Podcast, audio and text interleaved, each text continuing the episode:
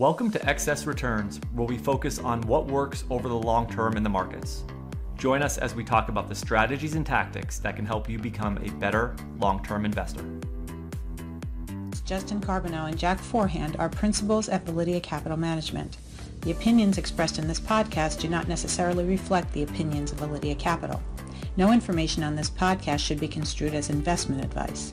Securities discussed in the podcast may be holdings of clients of Validea Capital. Hi, guys, this is Justin.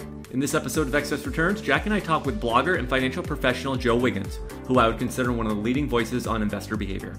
Joe's blog, behavioralinvestment.com, is a must read for investors looking to understand how behaviors, biases, and emotions can impact our investing decisions.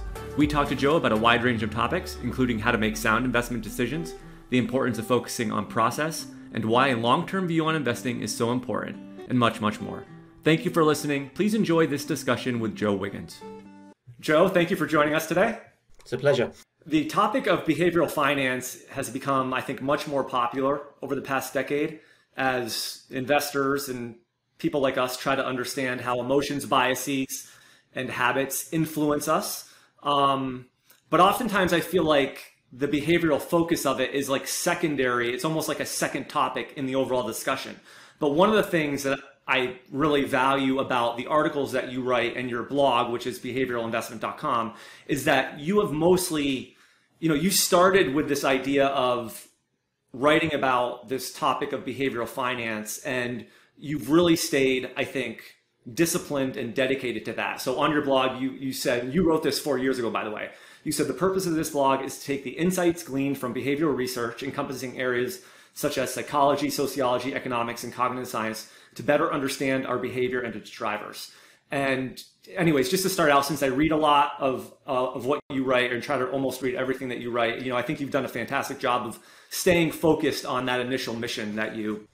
Thanks very much. I think it's very easy to, particularly in finance, which is such a, an investment, which is such a broad topic, it's easy to opine on lots of different things and have uh, expertise in lots of different things. So I really wanted to focus on behaviour because I just think it's the, the most important thing that investors can consider and think about, and how we behave and the choices we make will define our, our long term outcomes much more than what the next print of GDP will be. Uh, so we tend to focus and worry about the wrong things. Um, so I wanted to focus on behaviour because I think it, in essence, it's an untapped resource for investors that can have a, a massive impact on our, our long run outcomes.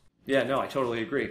Um, when it comes to investing, you know, I wanted to start by asking you, like, how, you know, from your perspective, how big of a problem is our behavior, and how would you go about trying to quantify that problem if you could? Yeah, really difficult to quantify. I say it's the most important thing, but I don't have a metric to back that up. Um, so I think our behavior really is how we react to stimulus. And if you think about financial markets and the investment industry, it's just a torrent of stimulus, whether it's financial news, whether it's a different narrative or it's a different theme, whether it's market moves on any on any given day, whether it's the latest macroeconomic development, we're getting a constant stream of stimulus to affect our behaviour, to want us to change our mind or to make decisions.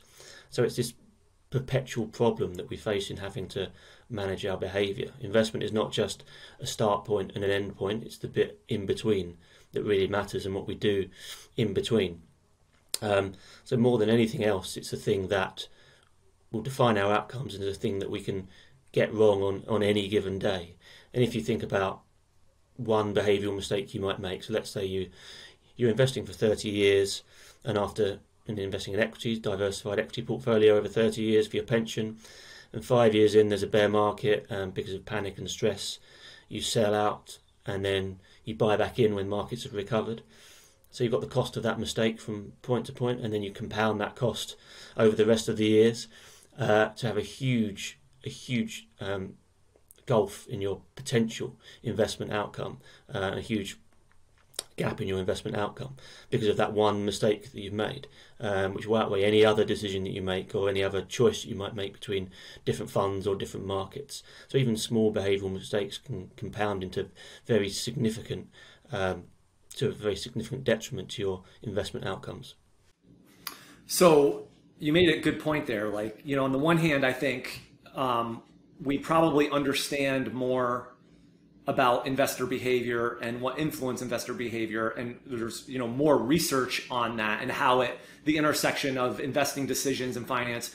But on the other hand we're getting bombarded you know there's more information there's more blogs you have obviously all the media networks and so and so i mean do, do you think is there any evidence to show that investors are becoming better behaved as we learn more about these behavioral shortcomings or is that being counteracted by all that stuff I just mentioned. Yeah, I'm almost certain it's worse. So I think you have this overarching issue where we think about we're aware of behavioural weaknesses and behavioural biases, but we think they apply to other people, not ourselves. So we always find it difficult uh, to be introspective about our behavioural limitations. Um, but more than that, I think there's two issues. One is, as you've mentioned already, is technology. So good technology equals bad behaviour, I think, in investment, because you have a toxic combination of more information, so you have more stimulus, but you also have more ability to trade, so more ability to do stuff as well. So your ability to react to things is much greater than it has been before, and the stimulus that makes you want to act is much greater than it has been before. So the number of behavioural mistakes we're likely to make is probably increased significantly through time because of technology. And the, the problem is that technology and transparency and control are fantastic things optically for investors, but I think behaviourally they're a disaster unless you can find ways to, to control that. Um, I think the other point is my experience is that time horizons are becoming shorter and shorter. Um, so the, the myopia in investment decision making is pronounced, and people talk about months and about quarters and about single years like they're anything other than random noise. And that's everyone involved in investment from individual clients all the way up to the regulator who obsesses about short term performance, and that just encourages people uh, into bad behaviour. So, performance chasing and mutual funds being an obvious example of that. So, I think improved technology, ever shorter time horizons means that behaviourally we're probably at our weakest point we've been in kind of modern investing history. Uh, this this question probably could have been our very last question. It might be the most important question, um, but these are all important. But if you were to try to highlight the three things an investor could do to try to reduce the role of biases in their decision making process, what what would those be in your opinion? Yeah, uh, good question. Uh, so the first one would be a simple checklist of our main behavioural limitations. So we know things like myopia, like overconfidence, like outcome bias, affect the decisions we make quite profoundly and a checklist before we make a decision where we work through that and try and understand where we might be affected is useful. It's not a fail-safe or a panacea, but it's useful to make us aware and put it front of centre rather than something that kind of lurks in the back of our mind when we're making a decision. So making a, checklist of our behavioural limitations, a key part of our process, is useful. Um, second part, which I think is critical, is a decision log. So whenever we make an investment decision, we need to write down what we're thinking at the time we make the decision and also what we're feeling at the time we're making a decision. And then you can go through time and build up an understanding of your own behaviour and reflect on when you've made mistakes and what the most common mistakes that you make are. And if we don't do a decision log, we end up looking back and with the benefit of hindsight bias, we rewrite history about the decisions we made in the past. So that discipline of a decision log is very simple, but also I think incredibly effective. And finally, I think adding friction to your investment process is important. So, what I mean by that is how do you slow down your investment decision making? Uh, so, for for a private investor, it might be something as simple as setting a password for your brokerage account that's difficult to remember or that you have to ask someone else to get. So, it might take you a day longer, so you don't make decisions in the moment.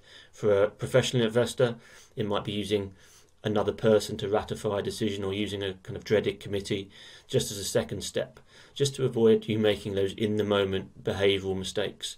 And obviously, for long term investors, waiting a day or a week to make an investment decision doesn't really matter. Um, so, adding some friction back into the process, into what is now, I suppose, a seamless world in terms of investment decision making is, is really important. One of the challenges I've always had in building, you know, we build active portfolios for investors. And so behavior is obviously a big issue in that because people, you know, when you are active and you're different than the market, behavior tends to be a, a, really important thing in determining whether someone will stick with the portfolio. And one of the challenges I've always had is trying to figure out in advance what someone's tolerance is, you know, what, when their behavior will kick in and they'll, they'll abandon their investment plan. And I'm wondering if you have any tips in terms of how to look at someone's risk tolerance or their behavior in advance before you put them in a specific strategy. Yeah. I mean, I, setting expectations, I think, is absolutely critical. So, you, irrespective of what's happened in the past with an investment, you need to set the correct expectations about what is reasonable and what's possible, and also making that very salient. And I guess the main concerns people have about their investment is underperformance or or pronounced volatility on the downside.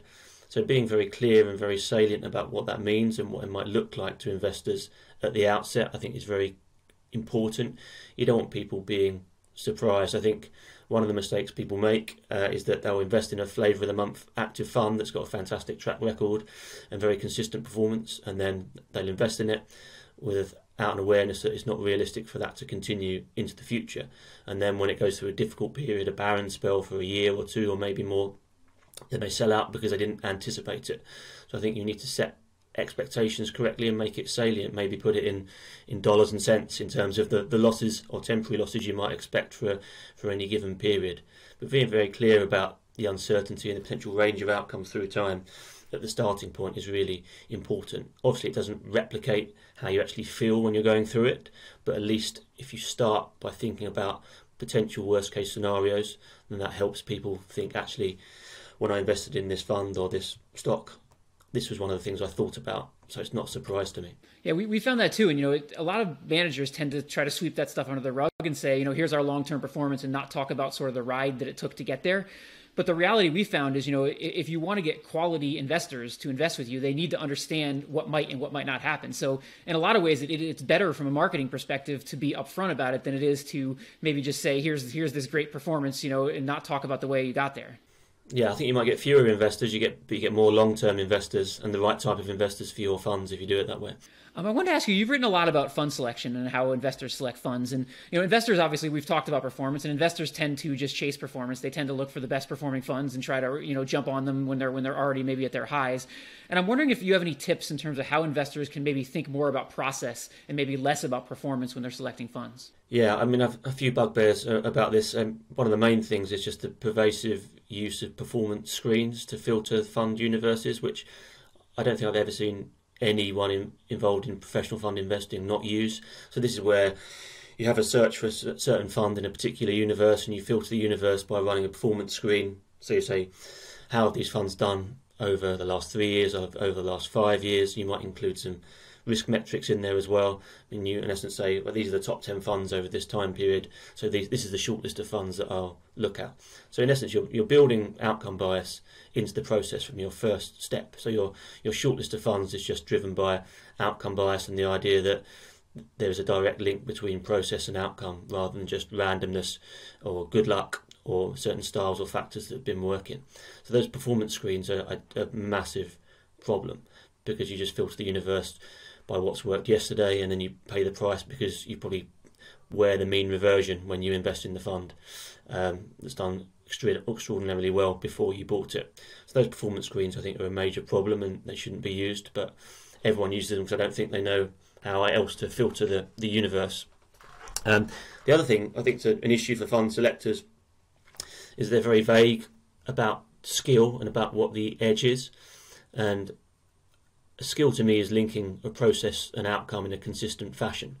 Um, but lots of fund managers just talk about their skill or their edge in a very vague way. They'll talk about growth at reasonable price um, or some other kind of secret sauce in terms of how they invest without being very clear about what their skill or their advantage is.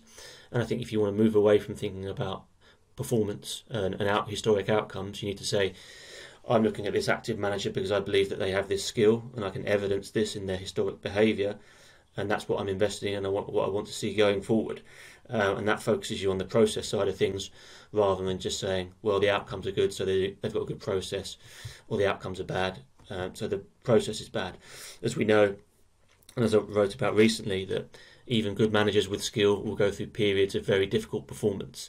So if your time horizon as an active fund investor is three years, you'll end up sacking everyone because at some point they'll go through a bad spell and you'll sack them. And it's just a, a disastrous approach to investment to sack managers after three years of underperformance and buy ones that perform well over three years. Yeah, what do you think a reasonable performance period to judge managers by is? I mean, you referenced three years, and everybody loves to use three years, and three years is a terrible, terrible period to use because that's a lot of times when the mean reversion is about to happen. But what do you think, as an investor looking at funds? I mean, what is you know we know things like value can go through like a decade where they struggle. You know, what do you think is a reasonable time period to use if you're going to evaluate performance? I think as as long as humanly possible. Uh, so as as much as other people will allow you to take that time horizon, then that time eh, as much as you can extend it, it's in your advantage. So if it's seven years, it's to your advantage. Even better if it's ten years. That doesn't mean you hold everyone for that period of time because their process might break down, or you might say, "I was wrong about them having skill because the evidence doesn't reflect that they have skill." But if you're confident that they have a skill that over the long run will deliver value, and you've no reason to doubt that, then extending your horizon as much as possible. It's just a massive edge. It's really theoretically a simple edge that investors can have, like extending your time horizon longer than other people. It's really easy to do in theory, uh, really hard to pull off in practice because of the incentives around the industry, which are very, very short term. So um, I often think that private investors who've got no external pressures have a massive advantage because their only pressure is themselves. So they can be a long, genuinely long-term investor and have the benefits of that without professional investors who've got the threat of getting sacked after two years if they don't change their investment uh, approach. You referenced a good investment process, and I know you've looked at a lot of them in your career, and I'm wondering what the common characteristics are that, that make up a good investment process. Yeah, that's a good question. I mean, I, I think the most important part for me is having at the start a clear view on what the the edge or advantage or skill in the in the approach is. So this is, is what a process is trying to achieve. Uh, too often it's quite vague about what they're actually trying to achieve, so it's difficult to build a process around that. So what are we trying to get to with the investment process we're building? So that has to be the, the starting point. Um, and I think a good process depends on what you're trying to achieve, but a few things I've, I've kind of monitored through time, and what you really want is in a process that allows for good, consistent decision making. Um, so I think probabilistic thinking is really important um, rather than kind of binary yes or no thinking in terms of how investment decisions are made. Um, and I think classifying your decisions in a probabilistic way is useful because it is a good expression of conviction. If I say I'm 70% sure of something, it's a good ex- expression of conviction relative to 60% or 50 50 because I don't know. So it's helpful in getting a team to understand consistently what the, the confidence in people's views are, but also critically, I think it allows people to change their mind. Because if you take a binary approach where something is good or bad or buy or sell, it's very difficult to row back on that. But if you say, I'm 80% sure this is a this will transpire and be a good idea, then you're telling people, well, actually, in most scenarios it will be a good idea, but I'm aware that in certain scenarios it won't be. So it, it makes it much easier to change your mind and adjust that when you have new information. Some changed about this, so I'm now 70% sure rather than 80% sure. So it brings a, a, clarity and a transparency to to an investment process, which I think is um, really important. It's quite, I think it's quite rarely done. I think people dislike talking in probabilities because they think it's spurious accuracy and they think it's applying numbers to things that are too uncertain. But realistically, we're doing that anyway. We might not talk in numbers but we're still applying probability to things when we make those decisions. So that kind of discipline and rigor, I think, is good in a process. Um, the other thing I think is really useful is just an increased use of base rates when making decisions. So when we think about decisions within an investment process, don't think about your specific, unique decision and the features of that, but think about historic examples of similar decisions and how they've um, come to pass and how they and the odds around those decisions. Um, so an example in, in fund selection, which you come across all the time, is that people will take what, what you could call the inside view on the decision. So they'll talk about we found this fantastic manager with a great pedigree and a, and a wonderful team. So that's the inside view, uh, and the outside view, where you'll bring in base rates, uh, will be the fact that in this asset class, only five percent of managers historically have outperformed. So that outside view context for the uh, decision you're making is, is incredibly important to avoid this overconfidence and this focus on the, the specifics of the decision that you're making. Um, so that type of inside outside view and the use of base rates in decision making, which you see more of nowadays, but um, probably not as uh, as regularly as as would be ideal, is quite interesting. And the final thing I would say is some type of post decision review. So within the investment process, how are the people employing it trying to learn about the history of their decisions, about what they've got right, what they've got wrong, and how they might evolve it through time. Yeah, you know, you, you reference probabilities. That's probably one of the biggest things I've learned, you know, in recent years. I read Annie Duke's book, uh, Thinking in Bets, and you know, this whole idea that you know, if you think about all the decisions we make in investing, how many of them are really 100% certain decisions? You know, almost none of them. And so that's been a big thing for me is just trying to put probabilities in advance on, on these things that I strongly believe, as opposed to just saying, you know, this is going to be true. Yeah, absolutely. And I think it's intuitively, um, it's quite difficult to do. It's quite hard to think through, but I think it's very rewarding once you once you start start getting used to applying probabilities to things. That I think it does help decision making, but again, instinctively, it's not something we we naturally do. Uh, one of the things I've, I've, struggled with in my career is this whole idea. As, as I study emotions and biases more, I always think, well, I can just get rid of my emotions and biases. If I study it enough, it's just not going to be part of what I do anymore. And, and I've learned the hard way many times that that's not true. And I know your, you know, your work is amazing on on behavioral investment. And I wonder if you could talk about maybe some of the things, some of the mistakes you've made in your career um, where where behaviors come into it. Yeah, list is long and distinguished. Um, yeah, so suppose the most most salient one uh, that I think back to, although there's uh, been plenty of them since, is I think it's probably late 2008, maybe early 2009, uh, in the teeth of the the global financial crisis. Uh, we sold out of high yield bonds. I think spreads on high yield bonds must have been, I don't know, somewhere between 1,000 and 2,000 over, and um, and this was very much an inside view, outside view problem and failure. In that the inside view on this was the issue specific to our investment decision, which was the world is in a disastrous shape, uh, the financial system is under huge strain, crunching recession, default rates in high yield bonds are going to be huge. Why do you want to hold them? Uh, so that's the specifics and quite an emotion, emotional decision as well because it was, was under such stress at the time. Um, the outside view uh, was the kind of the historic observation of when you buy high yield bonds at a thousand over plus, you tend to make very good returns after that. And that was kind of just discarded because we were just being overwhelmed by the specifics of that decision. So we ended up selling them a horrendous time, and obviously they went on to do fantastically well. Um, but it's so hard to take a step back and think in a kind of a, in a prudent and empirical fashion when you're in the midst of something that's so emotive and and um, and stressful, and you're in when you have, I suppose, situations of stress or panic, your time horizon contracts really quickly from 10 years to 10 minutes, and you're just worried about what's happening right then. So you make really bad decisions. Um, so that's it's probably the most most painful when I look back um, in terms of, and, and, that was definitely that was all behavioural. That decision, it was all a, a behavioural mistake about not having the tools in place to make prudent behavioural decisions at the time in a time of, of stress. Well, Joe, I'm just glad you didn't. I'm just. I'm just glad you didn't say uh, coming on our podcast was the biggest behavioral mistake. that would hurt. well, it's not over yet, so we could. We could still. We could still get there. Um, it's, it's interesting too. Uh, you know, I, I, learned that sort of that same lesson because uh, you know I don't know if you know the guys at Verdad hmm. Advisors, mm. Dan Rasmussen but they've they've sort of looked at the same thing. And you know, when high yield spreads are at their widest, you know, that's maybe the best time to buy value stocks. And you'd think the opposite. You know, you'd think these companies that typically have a lot of debt, you know, you want to be nowhere near them. But you know, in reality, that that ends up being a great long term opportunity for value stocks as well, even though it doesn't feel that way. No, and oftentimes the best behavioural thing to do is the thing that feels bad and feels wrong to do, and that might be buying stuff that's fallen quite a lot. It might just be doing nothing. So at times, just or most of the time, like the, the default option should be to do nothing and sit on your hands. Uh, but the temptation always behaviourally is just to is to act and to do things and probably to uh, at great cost. So we often do things that in the short term feel good, over the long term uh, look very bad in terms of the investment outcomes.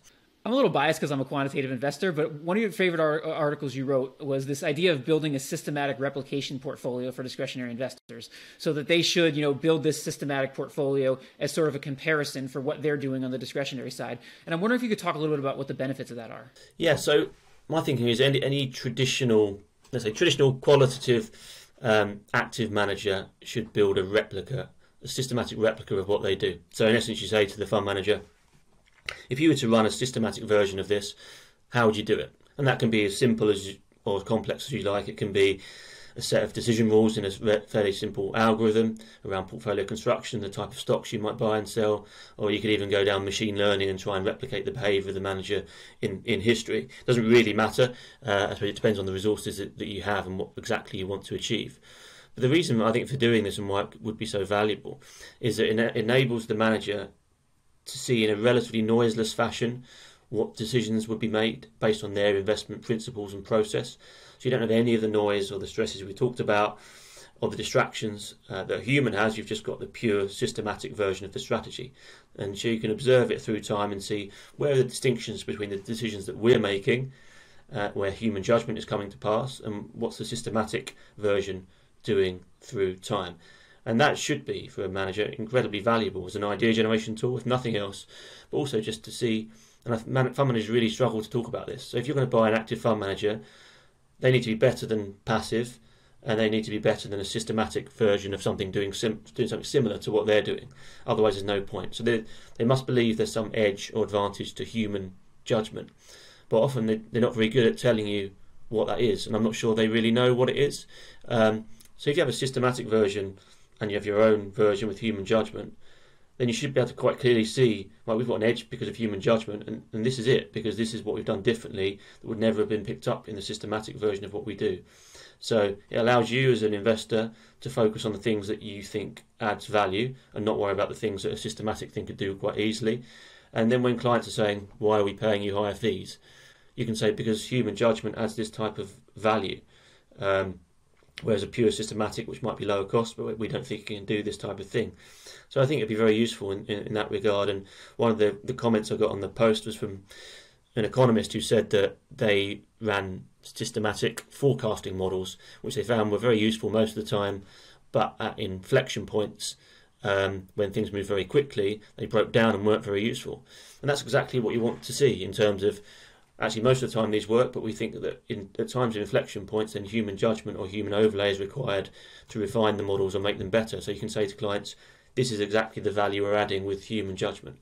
Um, but I found generally, um, whenever I've spoken about this, fund managers are incredibly reticent to do it, incredibly reticent to even think about it because they say, um, this my, my strategy can't be replicated systematically. You just can't do it. Um, and it's just like magic because they can't tell you why, but it's just like, well, good things will be done to you and you won't really know how it's done, but trust us, they're being done. So it's just, in this day and age, when active management is under such pressure, I don't think it's it's not really good enough. And I think they need to justify it and justify what it is, what the edge is that people are paying for.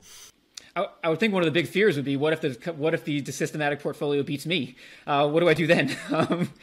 And that's absolutely right. I mean, I think you have this problem. I think within certainly with large asset managers, where if you created a systematic version of a portfolio to help you make decisions, which is a good thing, other departments would get hold of it and then probably sack you if it performed better than you. So you're right. That people people will be very worried about it outperforming them. Um, but yeah, that's, that's, a not a great reason not to do it. But I have I've, it's not people haven't been very receptive to doing it.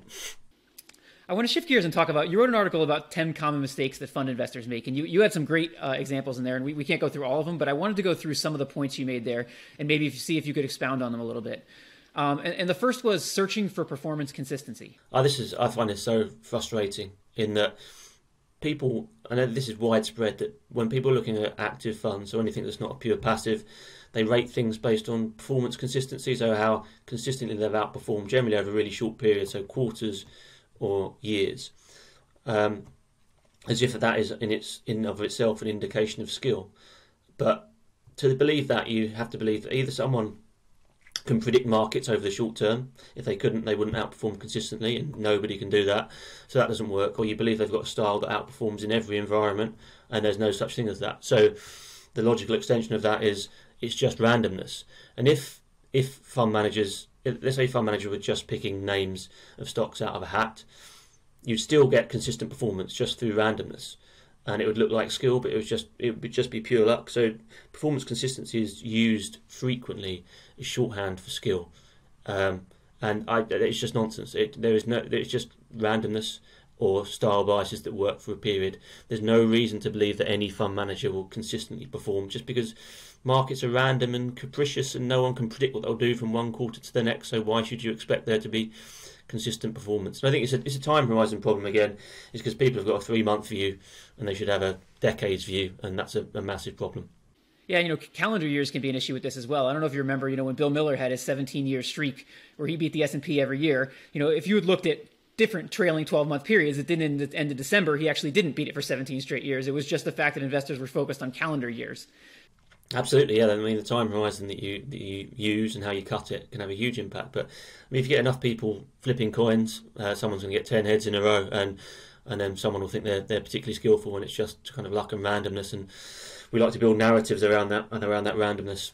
Uh, the second point you made in the article that I wanted to ask you about is neglect, neglecting the circle of competence. Yeah, this is a, a, a big problem as well, where uh, it's certainly been an issue in the UK in fund management in the last couple of years, quite significantly so. But when we have successful fund managers, um, they tend to be regarded as great investors in very broad terms, as if that means something. But obviously, investing is a huge array of different types of games that people play and partake in, um, very narrow things as well. But when someone's a star fund manager in particular, we just assume that they are great investors, and then they go and start doing other stuff. Um, so we've had investors in the UK going to invest in China or investing in unquoted biotech stocks, just doing things where they've got no pedigree, no evidence that they've got skill in that area, but because they're great investors, then we're happy for them for them to do it. Um, and you get people in, kind of moving out of their circle of competence just through chance, really. So you have a manager who's investing in smaller companies, becomes very successful, but the asset size grows so much that they have to invest in bigger companies, but they've got no skill doing that. So you can get forced out of your circle of competence quite quite easily.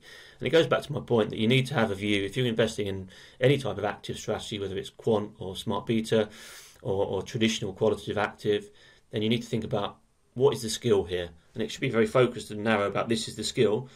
And then if they start doing stuff outside of that, then that invalidates your idea of what the skill is. So you shouldn't be, be using them anymore. So you need a clear idea of what the circle of competence is. And also the other part is you should know what your own circle of competence is and probably know that it's narrower than you think it is as well. Um, the third one I want to ask you about is a pet peeve of mine as well, because you'll have investors a lot of times say, you know, I'm invested in XYZ index, so I'm not an active investor. But the, the reality behind the scenes may be a little different than that. So can you talk about your point of forgetting we are all active investors? Yeah, I mean, there's this spurious notion that someone can just be a passive investor as if there's this kind of passive neutral portfolio that isn't taking a view.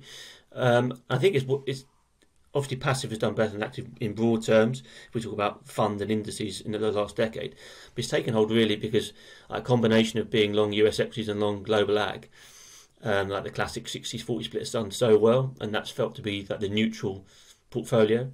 Um, but your choice of indices and how you allocate your portfolio is always an active view. So whether you choose to be equally weighted or market cap, whether you choose to include emerging markets, whether you include, include smaller companies, do you do S&P 500 or do you do a total market index? You're always taking views. There's loads of active views even in what might be a, a passive portfolio. So lots of investors that have been passive are now very long duration and very long US equities. And 10 years later, if that hasn't worked, is that fine because that's just a passive investment, or is that has that underperformed other passive stuff and passive stuff that has, has worked better? So I think you need to be very clear about I'm taking, I might be investing in passive underlying, but I'm still taking active views on market cap and countries and on credit quality. And you need to be very clear about what those what those bets on views are. And the last one I wanted to ask you about um, is ignoring the odds of the game. Yeah. Um, so I think again, this goes back to base rates, and that we always need to think about for any decision we have, what are the odds of success? Um, and that's not easy. There's no there's no magic number that you can pull out for a decision, but you need to have an idea of what the game is you're playing and how what the chances of success are. So, but the obvious one is looking at success of active managers in various regions, in various markets, various types of styles, and thinking about historically how well that's worked uh, and different markets will have different success rates. Some will be 10%, some will be 50%.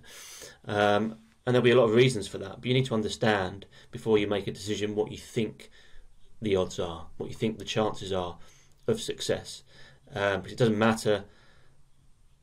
I'd rather invest in a, in a in a kind of slightly above average active manager if the odds of success were 50% than in a, in a great active manager if the odds of success were uh, one in a hundred. So you need to think about what the chances are of, of success um, rather than just simply um, kind of the specifics of the investment that you're making. One of the, um, I guess, ideas that we hear a lot about in the market is the current value of stocks today represents the intrinsic value that all investors are giving the stock in the market.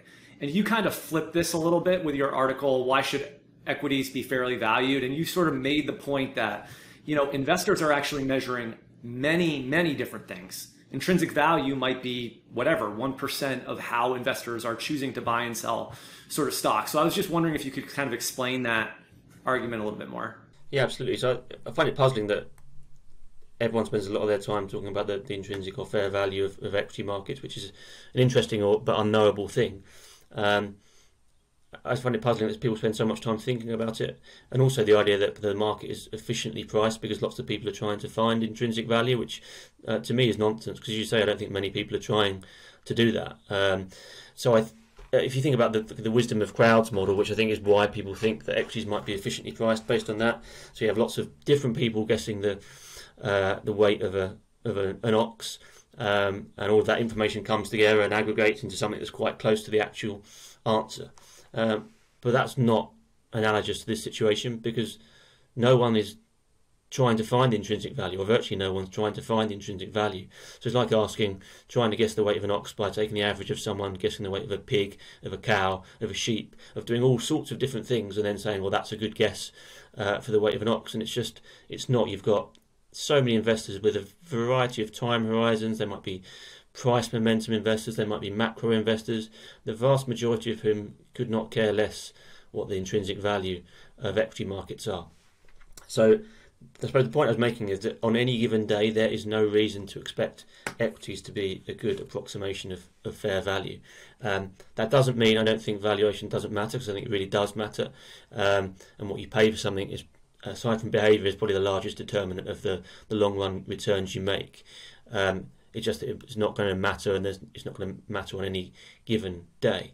Um, so I, I, kind of class it as I think there's a weak gravitational pull from the fair value of equity. So equity markets will kind of wax and wane in a fairly random fashion, probably an upwards trajectory through time, and they'll randomly pass through what fair value might be at various points. Um, and there's a weak gravitational pull because if it gets too extreme, then investor behaviour will change quite significantly. So if equities are incredibly cheap, they'll get pulled back down by investor behaviour change. And they're incredibly expensive, I think investor behaviour will change as well. So I think extremes are quite important. Um, and it'll, and it'll move back around and through fair value at various points in time. But again, there's, there's no reason to believe that equities are the best guess of fair value today or, or will be tomorrow. And I, can, I can't understand why people would think they would be given most people aren't aren't even attempting to find out what that is. Speaking of value, and I think this quote kind of captures it, which is the quote that the market is a voting machine in the short run and a weighing machine in the long run. That's basically Buffett quote. It's a modified Ben Graham quote because he actually didn't say that. He said something different. But I'm just wondering, what are your sort of current thoughts on sort of where we are, not today in the market, but what we're seeing sort of over time, and whether or not the market may be more of a voting machine in the long term as we become a little bit less tethered to fundamentals. I mean, do you think that idea has any merit, or is it just the, the environment we're in today? Maybe that. Yeah, I think it probably does. So, I think fundamentals and, and cash flows and the reinvestment of those cash flows will matter a great deal over the long run. But I think what we've got is a combination of, as we've talked about already, lots of people with shorter time horizons and, and different investment approaches, doing different things and investing playing different games uh, in the, in the stock market or in the credit market. Um, so the fundamentals for different types of investors are just different. So I guess a fundamental for a, a, momentum investor or a day trader is very different to what it is as we might classify long run fundamentals of, of equity investing, for example. So I think there are more people doing very different things in markets, um, which probably makes markets noisier uh, and probably harder to, to deal with in terms of the daily and weekly and monthly fluctuations. Um, so I think you get more noise um, over the short term, but over the long run, those those fundamentals will still matter. Um, but probably sticking sticking with a process that is reliant on the fundamentals might be harder in the short term than it was previously. We've talked a lot about time horizon and how that might be, you know, an edge for some uh, investors, particularly individual investors that aren't under pressure. So, but you wrote a good um, article, "The Three Elements of an Investment Time Horizon," where you looked at um, time horizon through objectives, interactions, and then activity, and you kind of segmented these things out and how each one of those was important when thinking about um, an investor's time horizon. So, I was just wondering if you could kind of explain that. Yeah, sure. I mean, how we manage our time horizon is is so important behaviourally um, from an investment standpoint. Um, I think objective is something where it's obviously I think it's often quite misleading because we might have an objective written down on a page. So a fund manager might have a five year objective, or um, a private investor might have a 30 years to go until uh, they retire and start drawing on their on their pension. Um, so you might think that's the time horizon, but that's probably not the time horizon. That's, that's probably some other objective. So if you think of the fund manager example, you might have a fund manager that's going through a difficult spell of performance, and their clients are um, requesting frequent requesting frequent meetings. They're worried about losing their job, um, so their time horizon might be three months or six months. So they're not making decisions based on a five-year horizon. They're making decisions about what they think might work in the very short term uh, because they're managing career risk. Or you might have a fund manager with a performance fee structure and their behaviour is changing because that's crystallising in in a year's time. So they might have a five year horizon as their investment objective, but they're getting paid over the next year. So they make decisions based on that. And even with private investors with long, long horizons, if they're buying the, the latest flavour of the month ETF, for example, they're not thinking about long run horizons. They're make, thinking about the returns they're going to make over the next three or six months.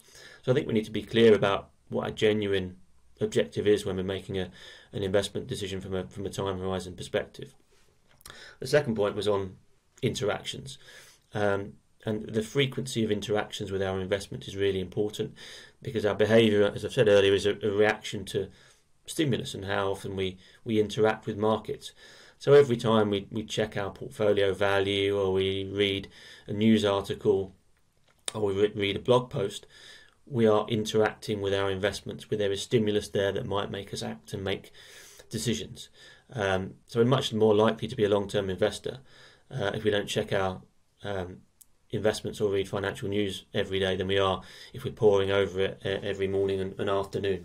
So limiting our interactions is quite a useful behavioural tool um, into making us long-term investors.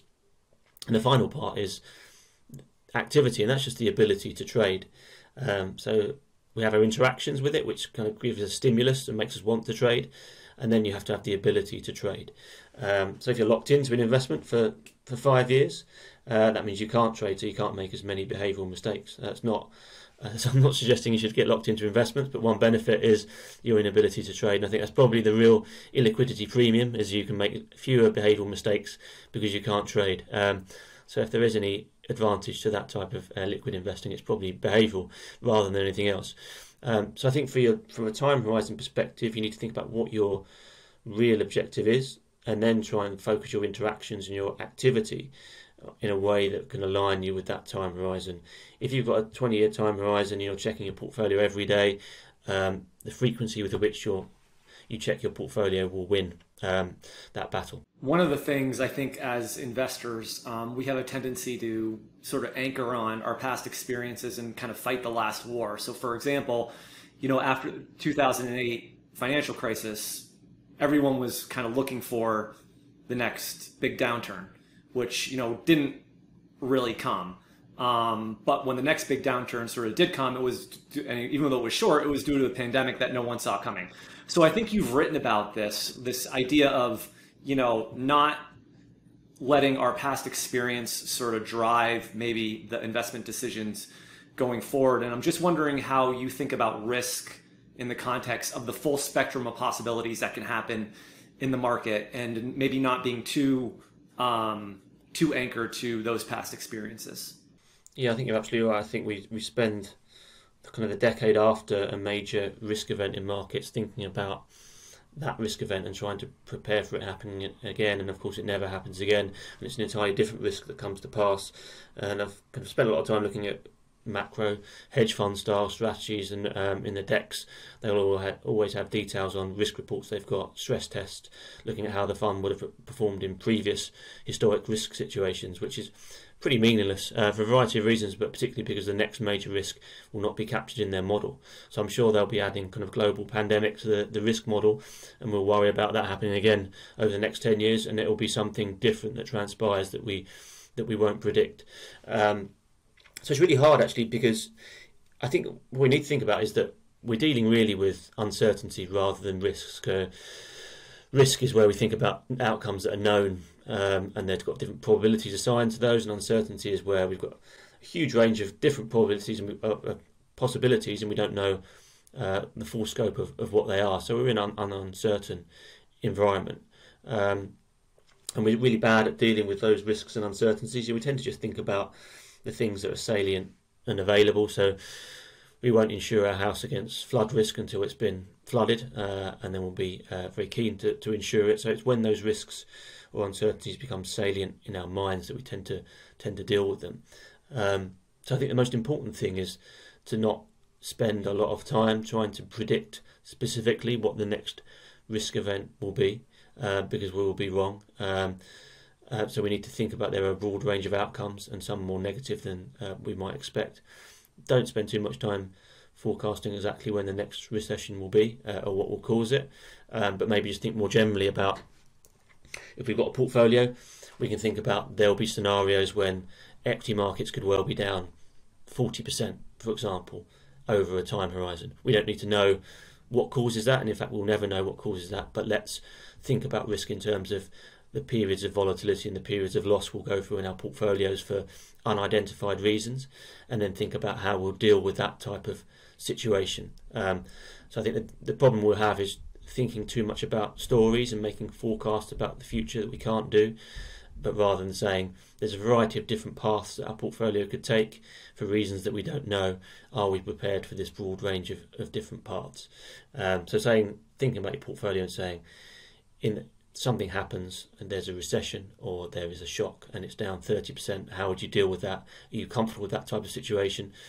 Is much better than saying, I think that um, there's going to be a recession next year um, because of X, Y, Z happening. Because I just don't think. Obviously, we know that people are rubbish at making that those types of forecasts, and, and we shouldn't spend our time doing it. We, we should spend our time being behaviourally prepared for the consequences of very negative risks rather than predicting exactly when they'll occur or exactly what will cause them.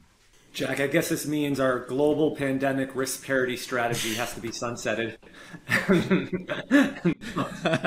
I was just I was just getting that thing running. We are just not. No, but that's that's great, Joe. Thank you. Um, so for our last uh, standard closing question, we like to ask all of our guests, um, and you've been great with your time today, so we really appreciate it. Um, based on your experiences in the market, if you could impart one piece of wisdom or teach one lesson to your average investor, what would it be? Yeah, so this is going to come as no surprise if um, if you've listened to the full conversation, and that's uh, I just try and check your portfolio less frequently. This is really hard for professional investors to do for obvious reasons. Um, provide, provide private investors, it is certainly possible. So I think if you want to control your behaviour, one of the crucial ways of doing it is to interact with your portfolio less frequently. So make sensible long-term investment decisions and stick with them. Um, it's my it's a key motto I think for most investors. Doesn't mean you never touch them, but if you're uh, prudent uh, and moderate in how you interact with your investments, then you're far more likely to make good decisions and fewer decisions through time. Um, if you interact with it too frequently, you're increasing the risk of making behavioural mistakes, which will just compound um, significantly and negatively through time. So check your portfolio less frequently after making sensible decisions at the start. Thank you. Thank you, Joe. If people want to learn more about you, um, read your articles, get on your email list, where can they go? So it's on behaviouralinvestment.com and I'm also on Twitter at uh, behaviouraljoe.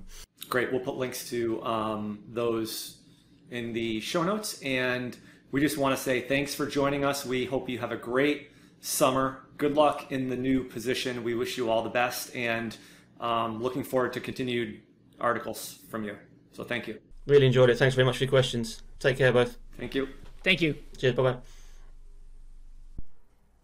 Hi, guys, this is Justin again. Thanks so much for tuning into this episode of Excess Returns. You can follow Jack on Twitter at, at PracticalQuant and follow me on Twitter at, at JJCarbonneau. If you found this discussion interesting and valuable, please subscribe in either iTunes or on YouTube, or leave a review or a comment. We appreciate it.